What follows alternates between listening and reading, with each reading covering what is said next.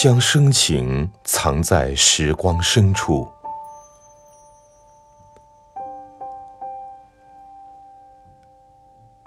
我想，光阴于我而言，越来越像一种绵长而有质感的回味，在心里品着品着，不觉日子变旧了，而人心却不会随着时光的流逝而真正老去。在走过人生一个又一个的渡口，当回首时，看到一张张温热的脸庞，依旧清晰温婉，便一切都踏实而释然了。我知道，那些时光中的深情一直陪伴在我心里。那么，还有什么是不能温柔以待的呢？这段时间。我给自己放了假，每日若不外出，就只做几件事：做家务、练书法、抄经、背英语单词、锻炼身体。这样的生宅，并不会让我真的与外界隔离或疏远，却可以安静的想很多事情。一个人独对时光时，就会不自觉的怀旧。有些人在岁月的长河中越走越模糊了，以至于那个名字和具体的面孔，像一幅隔在玻璃窗后的油画，总是显得朦朦胧胧。而有些人随着年岁渐长，如烙印，越来越清晰，越走越近，那是一种美好的情感。在我心底，如春水一般，一圈圈的荡漾开来，愉悦温暖。心里，亦或是梦里，总有一些影子飘然而来，漫抚着今年的凉意和无情，只留下温暖、爱和慈悲。这世上，若还有什么是不老的，那一定是来自于他们或他们的，那是亲情、友情、爱情的生生不息。过年时去看老妈，坐在沙发聊天，她忽然将头靠向了我的肩膀，像个孩子一样，刹那间心被潮水淹没，充满了心酸。以前我一直觉得他并不老，甚至总还是把他当作十年亦或二十年前的样子，而这一个小小的动作，却让我觉得他真的老了，那么需要慰藉和关爱。从清晨到日暮。从青春到暮年，到底还有多少光阴可以妖娆？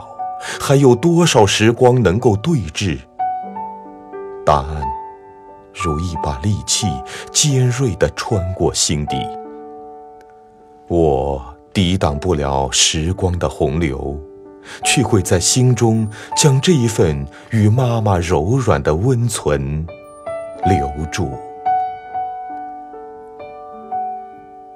在一个聚会上，与久别的兰不期而遇，她依旧一副什么都不在乎的神情。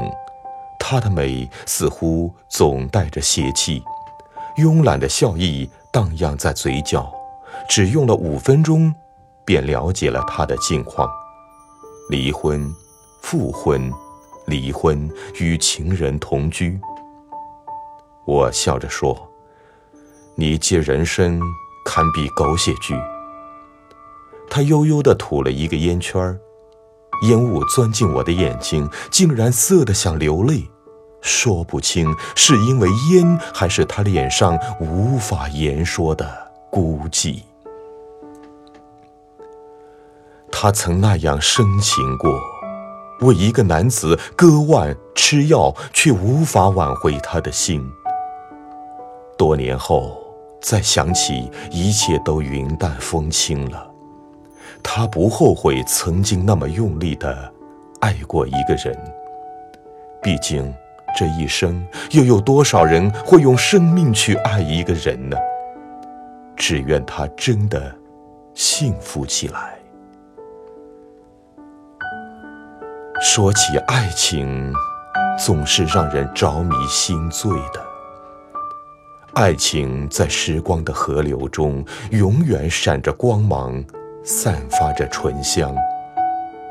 记得他说：“我用整个春天在这里等你，只为见你一面，而你没来。”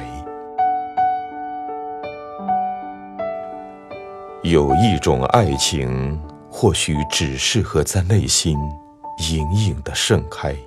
谁也打不破那层世俗的膜，情感却在心中铺天盖地蔓延，将那份爱深埋心底吧。那私密的欢喜和芬芳，隐忍和成全，比爱情本身更加美好而深情。有人问：“你还渴望爱情吗？”我说，我更渴望一份懂得和牵挂，那比爱情更有风情。爱情若和懂得相比，如今的我还是更愿意选择后者。轰轰烈烈的纠缠，不如清淡智慧的眼神更让我神往。不会再为爱焚心蚀骨了。不知道这是好还是不好呢？其实，不论哪种情感，只要是能让心忽然明亮起来的，即便不隆重、不招摇，即便难免流俗，或者只是在心里，也依旧是美好的。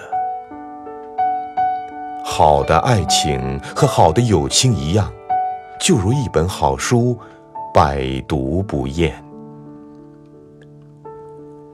又是一个平静的午后，安静的写着字，非常喜欢浸满笔墨的笔锋，触碰在纸上的感觉。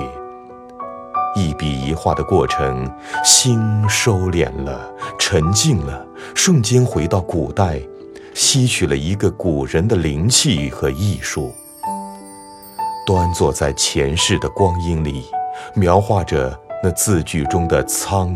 与丧，情与爱，他们就这样在宣纸上复活。